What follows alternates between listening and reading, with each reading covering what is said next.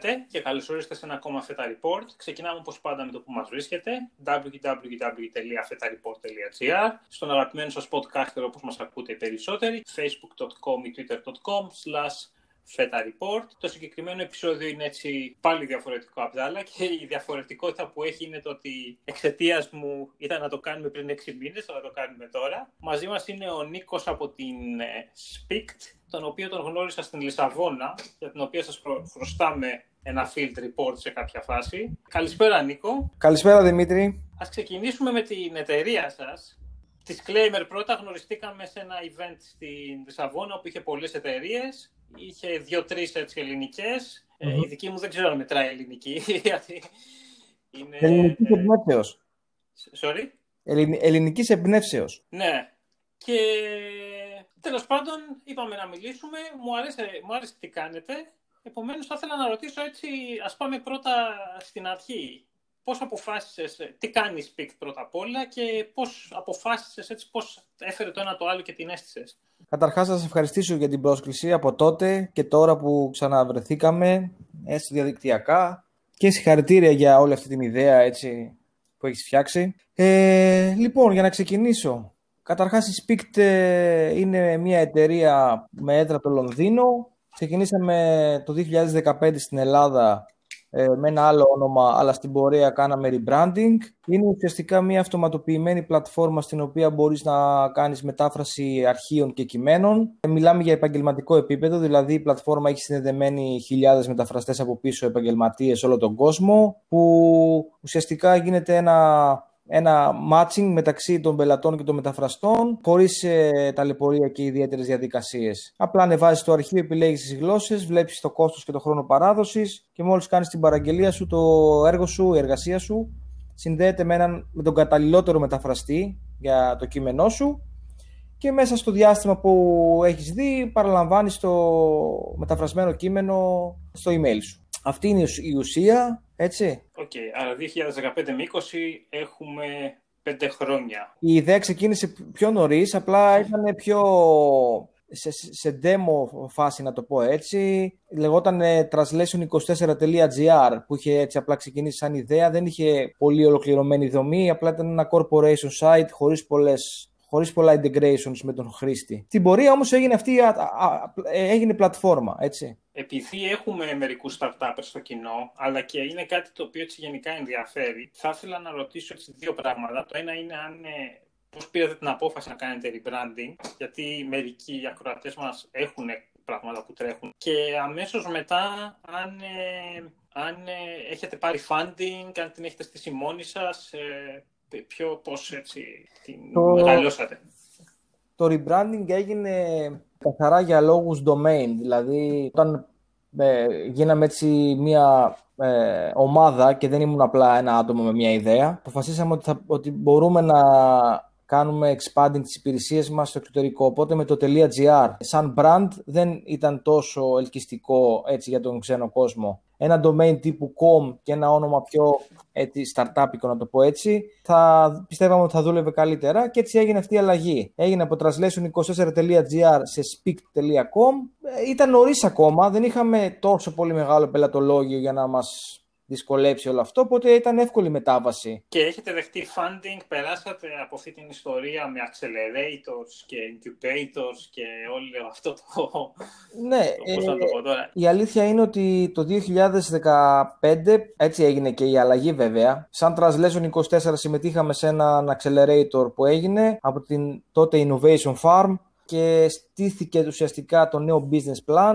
Μπήκαν κάποια άλλα χαρακτηριστικά μέσα και εκεί πέρα προσελκύσαμε και angels, επιχειρηματικούς άγγελους που μας βοήθησαν με κάποια χρηματικά ποσά στην ιδέα. Ε, δεν έχουμε πάρει μεγάλες χρηματοδοτήσεις. Γενικά αυτή τη στιγμή έχουμε επιλέξει το μοντέλο του bootstrapping. Χρησιμοποιούμε τα κεφάλαια ξανά σαν επενδυτικά μέσα για να αναπτύξουμε όσο περισσότερο την ιδέα. Κάποια στιγμή αν κρίνουμε ότι πρέπει να το κάνουμε θα το κάνουμε. Και για την ε, πλατφόρμα, άμα έτσι τάξουμε, ανοίξουμε αυτό που λένε under the hood και έχουμε βάλει πολλούς αγγλικούς όρους στη δίκη, θα τι κόβω σιγά σιγά. Πες μας έτσι κάποια πράγματα διαφορετικά, όχι διαφορετικά, κάποια πράγματα έτσι λίγο παραπάνω για το πώς λειτουργεί, δηλαδή πώς κάνετε το matching περίπου, αν γίνεται αυτόματα, αν το περνάει κανένας άνθρωπος. Ναι, βέβαια. Ουσιαστικά υπάρχει ένα περιβάλλον διαχείρισης για τον πελάτη και ένα περιβάλλον διαχείρισης για τον μεταφραστή. Οι μεταφραστές έχουν ε, κάνει τα δικά τους προφίλ, έχουν ε, γίνει qualified από διάφορα τεστ που περνάνε για να επιβεβαιώσουμε το ε, ποιοτικό τους επίπεδο πάνω στις μεταφράσεις ανάλογα με την ιδιαιτερότητα του κειμένου. Δηλαδή, αν κάποιος μεταφραστής είναι expert στην ιατρική ορολογία, χαρακτηρίζεται στους μεταφραστές τους ιατρικούς που λέμε. Τώρα από την άλλη ο πελάτης όταν κάνει μια παραγγελία και το κείμενό του ας πούμε είναι αγγλικά σε γαλλικά ιατρικού επίπεδου, τότε κατευθείαν το σύστημα επιλέγει να κάνει available αυτό το job την, ε, στους μεταφραστές που είναι με αυτά τα χαρακτηριστικά. Και από εκεί πέρα ο μεταφραστής που είναι διαθέσιμος το, το παίρνει, το ξεκινάει να το μεταφράζει και όλη η διαδικασία μετά είναι, το ανεβάζει στην πλατφόρμα, πηγαίνει αυτόματα στο email του, δηλαδή δεν εμπλέκεται κανένας άνθρωπος από την ώρα της παραγγελίας μέχρι το τέλος. Γι' αυτό και ε, γίνεται το scaling. Μπορούμε να υποστηρίξουμε μεγάλο capacity, δηλαδή από παραγγελίες, χωρίς να έχουμε μεγάλο, μεγάλη ομάδα να διαχειρίζεται όλα αυτά. Και λειτουργείτε και, από ό,τι κατάλαβα, μόνο σε κείμενο. Δεν έχετε, επειδή τώρα είναι κάτι το οποίο ίσως πιάσει, ίσως δεν πιάσει. Το YouTube είχε την ιδέα του να έχει ένα marketplace με μεταφραστές. Με, με documents. Ε, ναι, okay. Documents text, δηλαδή καθαρά κείμενα copy-paste που λέμε ή, κείμενα, ή αρχεία κειμένων. TXT, doc files, ε, Excel files, PDF, ακόμα και OCR, δηλαδή και φωτογραφία με κείμενο, πάλι το σύστημα το αναγνωρίζει, το κάνει OCR, μια τεχνολογία αναγνώρισης κειμένου. Ποιοι κυρίως σας χρησιμοποιούν, ποιο είναι το προφίλ του; Ενό τυπικού πελάτη, δεν έχετε. Δεν μπορώ να σου πω ακριβώς ε, ε, είδη πελατών, αλλά γενικά το, το μεγαλύτερο γκρουπ πελατών μας είναι επιχειρηματικοί πελάτες. Δηλαδή εταιρείες, startups, επιχειρήσεις, ανερχόμενες, εδρεωμένες, ναυτιλιακές, φαρμακευτικές. Όλες δηλαδή εταιρείες που έχουν πολύ στιγμή παρουσία στο εξωτερικό. Άρα χρειάζονται αυτές τις υπηρεσίες. Γενικά όμως έχουμε και ιδιώτες που θέλουν να μεταφράσουν τα project τους, τα προσωπικά τους έγγραφα και πάει λέγοντας. Προσωπικά έχω δει από όλους τους κλάδους, πραγματικά έχω δει από όλους τους κλάδους ήδη κειμένων νομικά, καταστατικά εταιριών, πολλές, πολλές οικονομικές αναφορές, οι εταιρείες. Στον πλανήτη ό,τι υπάρχει σε κείμενο κάπου θα χρειαστεί μετάφραση. Τώρα τυπικές έτσι startup ερωτήσεις. Η πρώτη έχει να κάνει με challenges. Δηλαδή αν είχατε έτσι στην πορεία σας κάποια δυσκολία η οποία θεωρεί σοβαρή.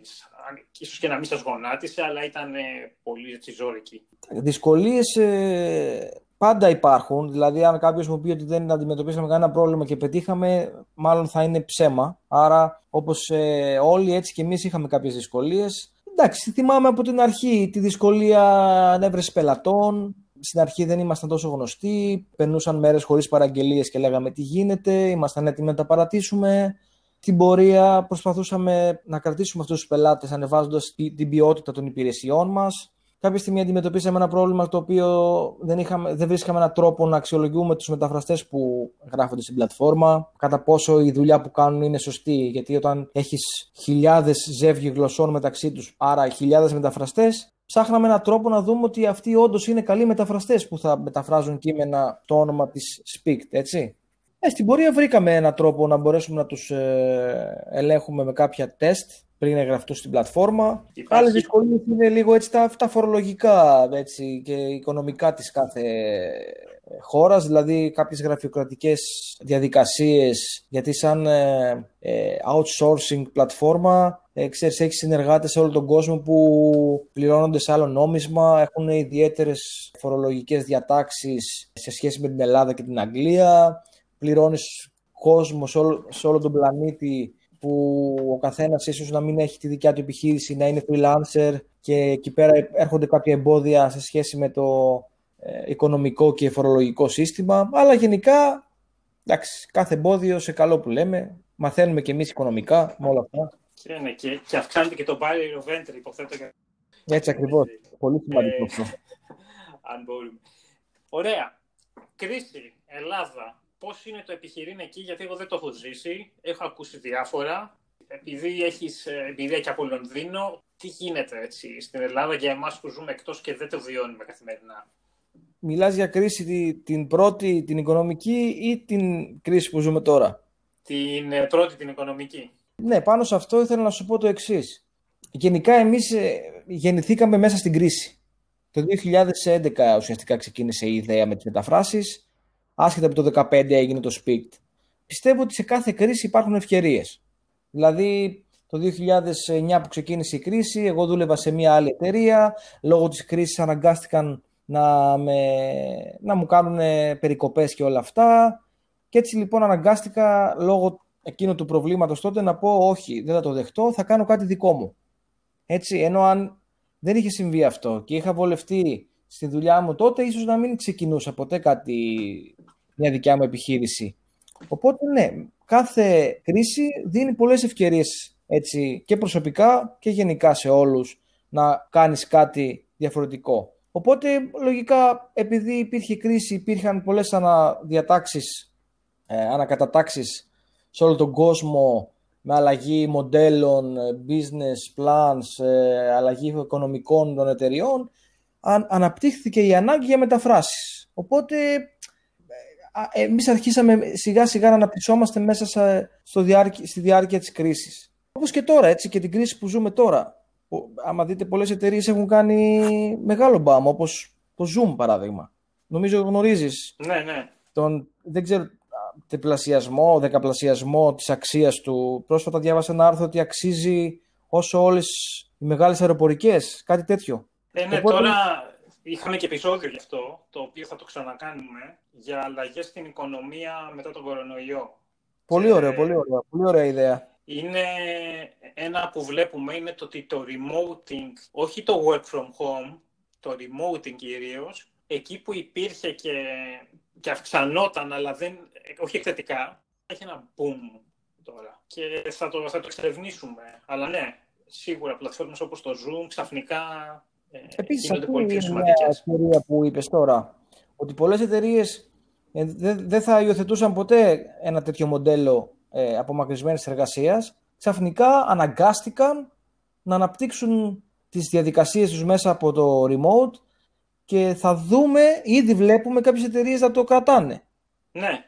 Και αυτό ε, θέλω να κάνω ολόκληρο επεισόδιο γι' αυτό και, και επειδή τα έχω γράψει, δεν θέλω να κάνω, αλλά εντάξει, ε, θα πω τώρα. Αλλά ένα ναι, ναι. παράδειγμα, δηλαδή θα έχει και first order και second order effects. Δηλαδή θα, θα αλλάξει θα αλλάξουν κάποια. Ένα παράδειγμα είναι το ότι θα μειωθεί, για παράδειγμα, στο management. Υπάρχουν πολλοί managers που κοιτάνε με το ποιος κάθεται στο γραφείο του και πόσες ώρες κάθεται στο γραφείο του. Uh-huh. Αυτό αναγκαστικά δεν θα μπορούν να το κάνουν από ένα σημείο και μετά. Άρα θα αρχίσουν να, να θα αναγκαστούν οι ίδιοι άνθρωποι που είχαν, ξέρω εγώ, Α, ο τάδε δουλεύει 10 ώρες, ο άλλος δουλεύει, ξέρω εγώ, 8, θα αναγκαστούν να βάλουν άλλα κριτήρια. Έτσι.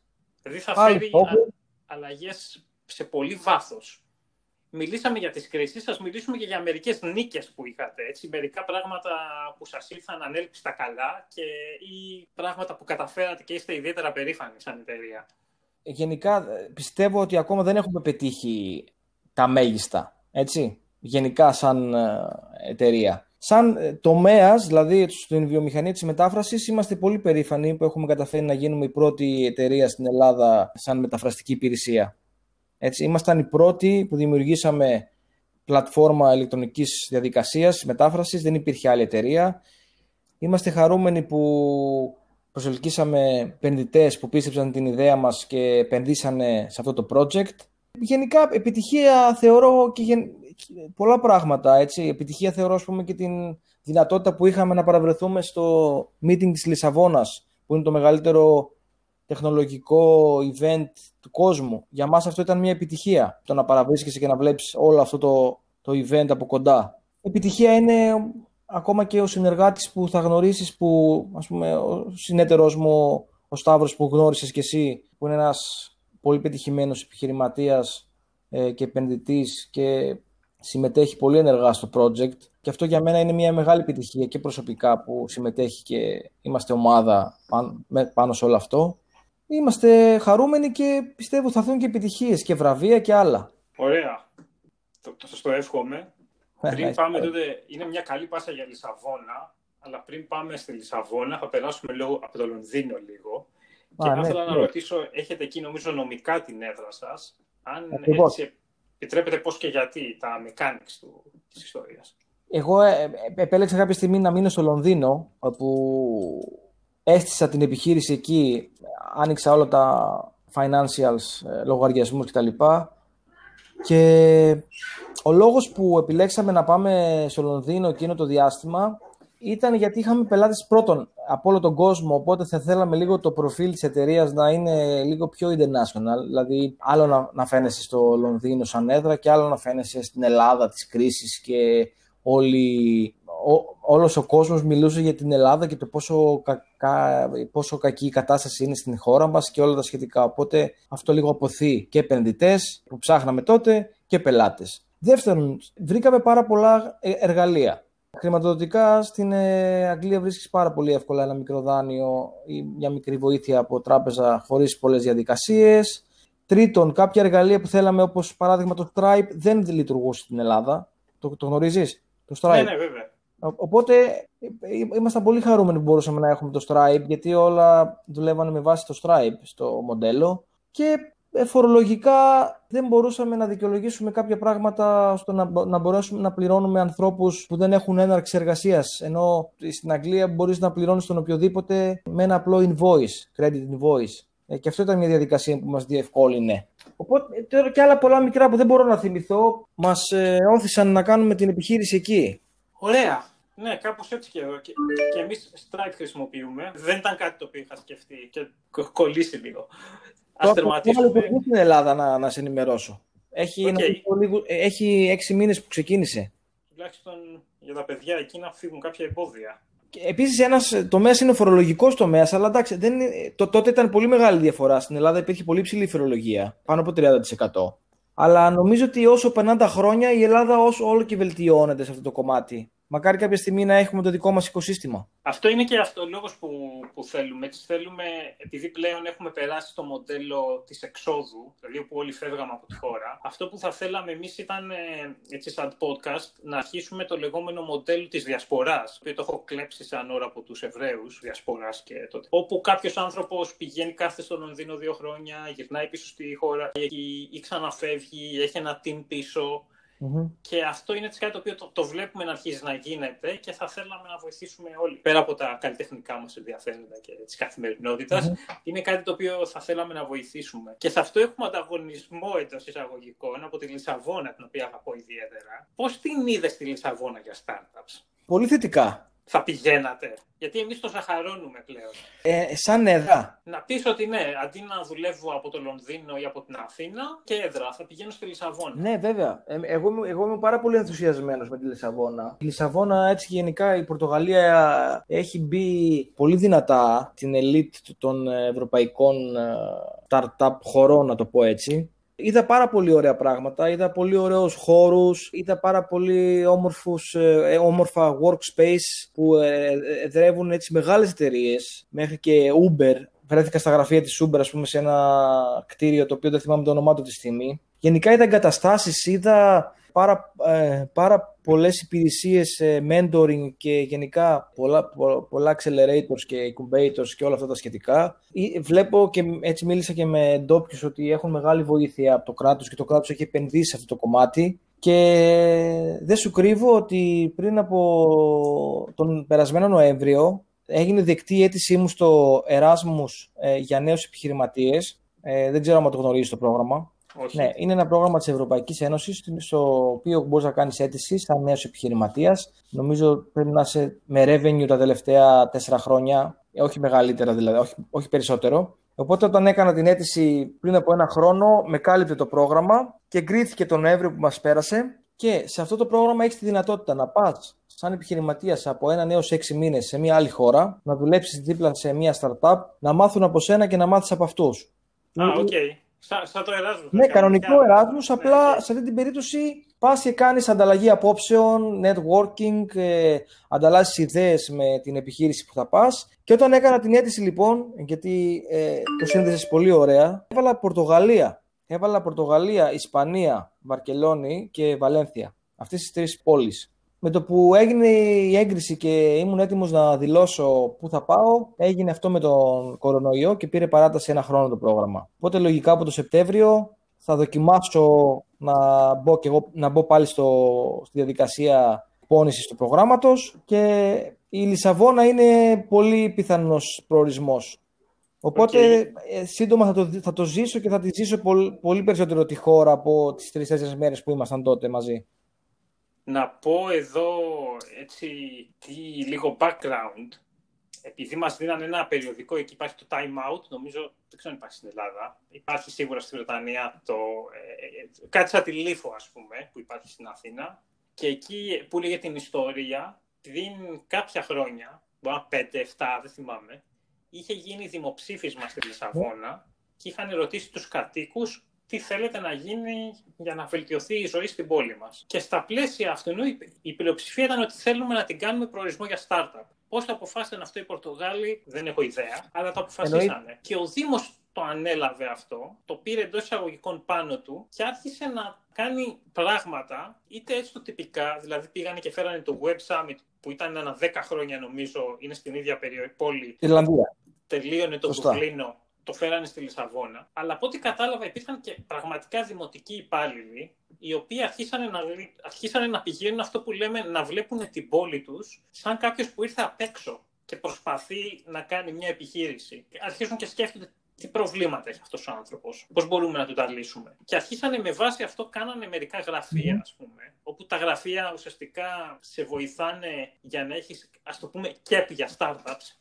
με ελληνικούς uh-huh. όρους.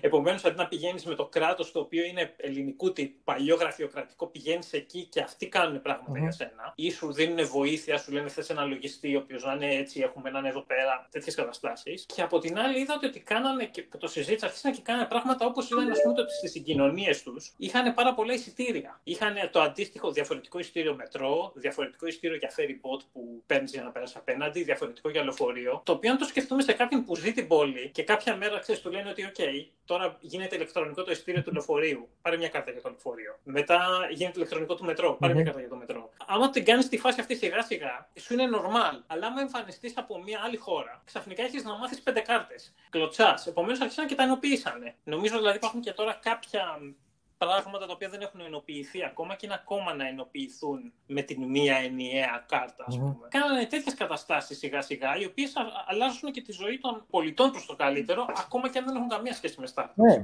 Γενικά, οι startups έχουν την ιδιαιτερότητα ότι μπορούν να έχουν φρέσκες ιδέες και καινοτόμες ιδέες που βοηθούν ε, το, το, το, το σύνολο του κόσμου. Αυτό κάνανε και μερικοί Πορτογάλοι, νομίζω, που ήρθαν από άλλες χώρες. Που αρχίσαν να κάνουν startups οι οποίες έχουν σχέση με την Πορτογαλία. Δηλαδή με αγροτικά προϊόντα που έχουν εκεί, με τέτοια έτσι. Αυτό ακριβώς. Δηλαδή αντί να, αντί να πει ο, ο πολίτης, θέλω από το κράτος να μου έχει μια ενιαία κάρτα επιβίβασης, το ζητάει να γίνουν startups ε, στη χώρα, η οποία μια startup θα έχει αναλάβει αυτό το κομμάτι Οπότε θα πιστεύω ότι γίνεται πάρα πολύ καλή δουλειά όταν μια εταιρεία ασχολείται με ένα πράγμα και όχι το κράτος ασχολείται με όλα τα πράγματα. Είμαι αυτής της άποψης. Εγώ την είδα την πόλη και από την καλή και από την ανάποδη, γιατί είχαμε νοικιάσει ένα Airbnb σε συνοικία που mm-hmm. μένει κόσμος. Επομένως, για να πάω στο Web Summit, έπαιρνα κανονικά ferry boat, μετρό. Έπαιρνε και ferry boat. Και, ναι, ήμουνα στο, στην Αλμέιντα που είναι απέναντι. Α, κατά. Το... Ναι, το νησάκι, ναι, ναι, OK. Okay είναι απέναντι από αυτό το, το κεντρικό σταθμό που έχουν και τα υπεραστικά τρένα. Mm-hmm. Ναι, το θυμάμαι γιατί θέλαμε να πάμε επίσκεψη, αλλά δεν προλαβαίναμε τελικά. Πού; Στο νησί. Στην απέναντι πλευρά εννοώ. εντάξει, μη φανταστείς. Ε, γενικά η Λισαβόνη μου θύμιζε Θεσσαλονίκη. Γιατί ξέρεις, πήγαινες προς τη θάλασσα από κάτω, είχε μια κατηφόρα. Ναι. Και σου ερχόταν έτσι μια, μια θαλασσινή άβρα μαζί με, μαζί με καυσαέριο. Και μου έμοιαζε πολύ με Θεσσαλονίκη. Είχε αυτό το ότι καθόντουσαν, ας πούμε, κάθε πρωί αυτό που είχαμε παλιά στην Ελλάδα, θυμάμαι, το μίλκο τυρόπιτα. Και είχαν, είχαν τους φούρνους εκεί πέρα, όπου καθόντουσαν ο καθένας και έπαιρνε για πρωινό καφέ και κάτι γλυκό ή κάτι Οπότε οι ντόπιοι είχαν επαφή, ξέρω εγώ, με τους φίλους τους από το σχολείο. Γιατί κάθε πρωί τους βλέπανε στον ίδιο φούρνο. Ναι, ναι, ναι. Πριν ξεκινήσει η ημέρα, μας είχε πιάσει μια κυρία και μας έλεγε και, και άρχισε και μας έλεγε, ξέρω εγώ, είστε από εδώ, μείνατε εδώ, από, ξέρεις πότε θα έρθετε. Και, και την είχαμε πετύχει δύο-τρεις φορές στον δρόμο και μας έδινε σύμβουλε. Και αυτό που μου έτυχε που δεν μου έχει τύχει και σε άλλες, επειδή το είδα, σε μια φάση πλακώθηκε ένας Πορτογάλος μαζί μου. Όντως. Ή δεν ξέρω αν ήταν μετανάστη, γιατί του πάτησε κατά λάθος το πόδι σε ένα σούπερ μάρκετ και άρχισε να ουριαζει Που δεν θα μου τύχαινε αυτό Βρετανία. Δηλαδή θα παραπονιόταν, αλλά άρχισε να φωνάζει. Αυτό δεν, δεν το είχα ζήσει, ξέρω εγώ, σε Ξέρεις, άμα, άμα είχα μείνει στο κέντρο και ξέρεις, απλά κατέβαινα έξω και πήγαινα στο, στο Web Summit, οι δημόσιοι υπάλληλοι που έπρεπε να είχα μια έτσι, αλληλεπίδραση. Σου θύμισαν οι πολίτες λίγο τους Έλληνες. Ναι. Γιατί νομίζω ότι έχουμε μια, έτσι, μια κοινή, ένα κοινό παρονομαστή οι δύο χώρες. Και ναι, οικονομικά ναι. και σαν υπόβαθρο. Γι' αυτό και μου έκανε εντύπωση πώ η Πορτογαλία κατάφερε να δημιουργήσει το δικό της startup οικοσύστημα. Γενικά ναι. οι οικονομικά προβλήματα, οι άνθρωποι έτσι είναι ιδιαίτεροι. Δεν έχουμε δηλαδή τόσο πολύ ομοιότητες με τους Βόρειο Ευρωπαίους τύπου Γαλλία, Γερμανία, Αγγλία κτλ.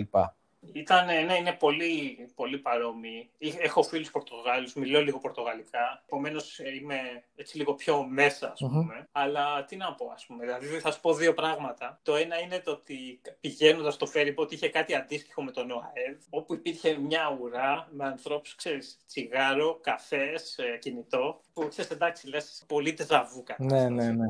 Και ένας φίλος μου υπάρχει μια γέφυρα, δεν θυμάμαι πώς τη λένε. Μια γέφυρα που έχει μετρό από κάτω και έχει αυτό το κρεμαστό από Μια από τις γέφυρες. Και ενώ μου έλεγε τι ωραία γέφυρα είναι, άρχισε να μου λέει, Αλλά ξέρεις, ε, προσπαθώ να μην είμαι πολύ περήφανος γιατί έγινε στη Χούντα. Γιατί είχαν κάνει μια Χούντα. ναι, ναι. Ε, εγώ βρέθηκα σε κάτι τέτοιες συζητήσεις. Θυμήθηκα αυτό που λες, ότι κάποιος δικτάτορας είχε φτιάξει κάποια πράγματα. Δεν θυμάμαι το όνομα τώρα είναι ένα στάνταρ που τον, του είχα μάθει το όνομά του από ένα τραγούδι των Moonspell. Που ξέρεις και, και, και λες ότι εντάξει, δεν υπάρχει. Δεν θα σου έλεγε, ξέρω εγώ, ένας αντίστοιχος Βρετανός, αλλά το τάδε το φτιάξε ο Μπόρι. Ναι, δεν θα σχολιόταν τόσο, ας πούμε. Ναι, ας σου λέγανε, τη φτιάξαμε τότε, ξέρω εγώ, και άμα καταλάβαινες εσύ τι είχε γίνει, ξέρω το 72, ήσουν υποψιασμένος, μπορεί να σου έλεγε παραπάνω, αλλά δεν θα το έφερνες στη συζήτηση, ξέρεις. Α, νομίζω κατάλαβα ποια γέφυρα λες. Που πήγε δεν, δεν, δεν που είχε ωραία θέα έτσι, όλη την πόλη. Που ήταν ναι. έτσι. Ε, με, ε, από τη μία είχε ασασέρ και την άλλη ήταν ε, στο δρόμο. Έμπαινε από το δρόμο. Κατάλαβα που λες. Ναι. Δεν, δεν ξέρω αν λέμε την ίδια. Είναι μία που έχει μετρό από κάτω. Ναι, ναι, ναι. Αυτή, αυτή πρέπει να λέμε. Δεν, δεν θυμάμαι το όνομα τώρα.